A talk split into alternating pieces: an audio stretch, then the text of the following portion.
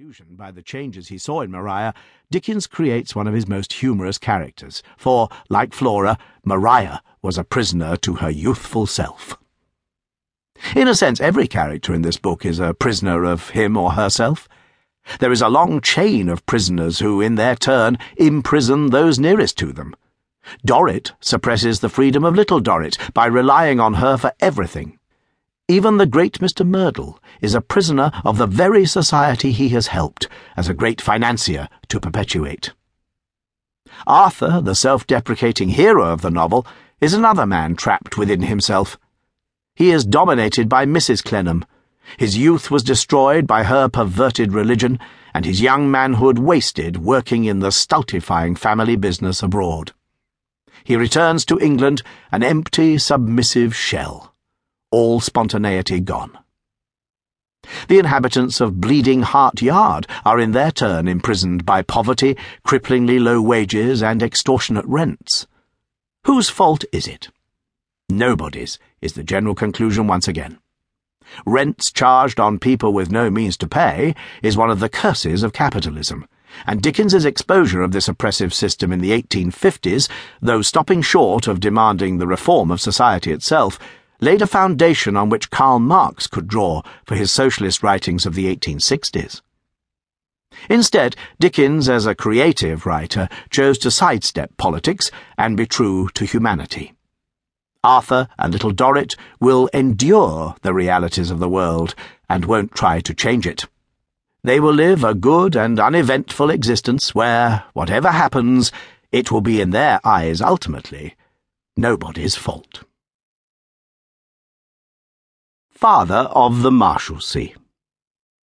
The night was dark, and the prison lamps in the yard and the candles in the prison windows, faintly shining behind many sorts of wry old curtain and blind, had not the air of making it lighter.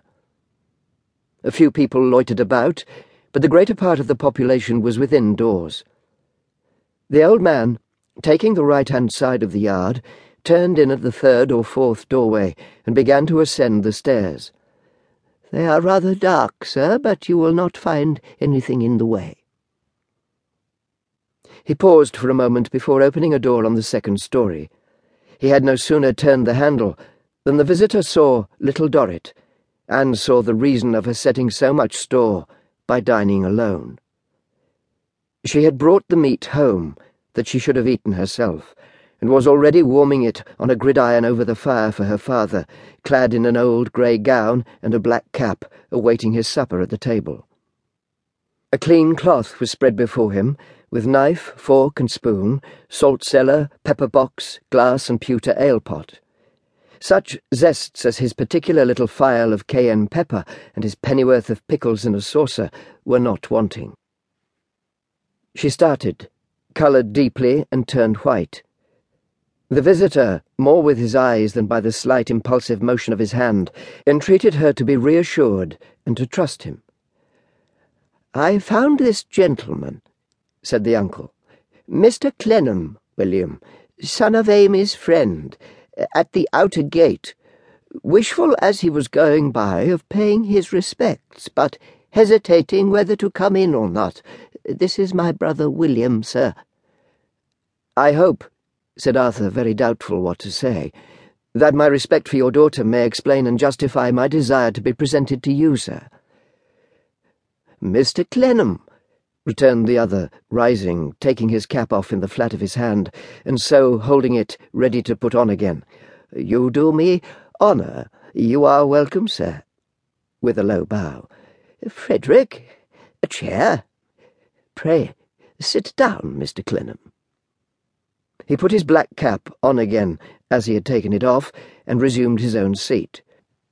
There was a wonderful air of benignity and patronage in his manner, with which he received the collegians. These were the ceremonies with which he received the collegians. You are welcome to the Marshalsea, sir. I have welcomed many gentlemen to these walls.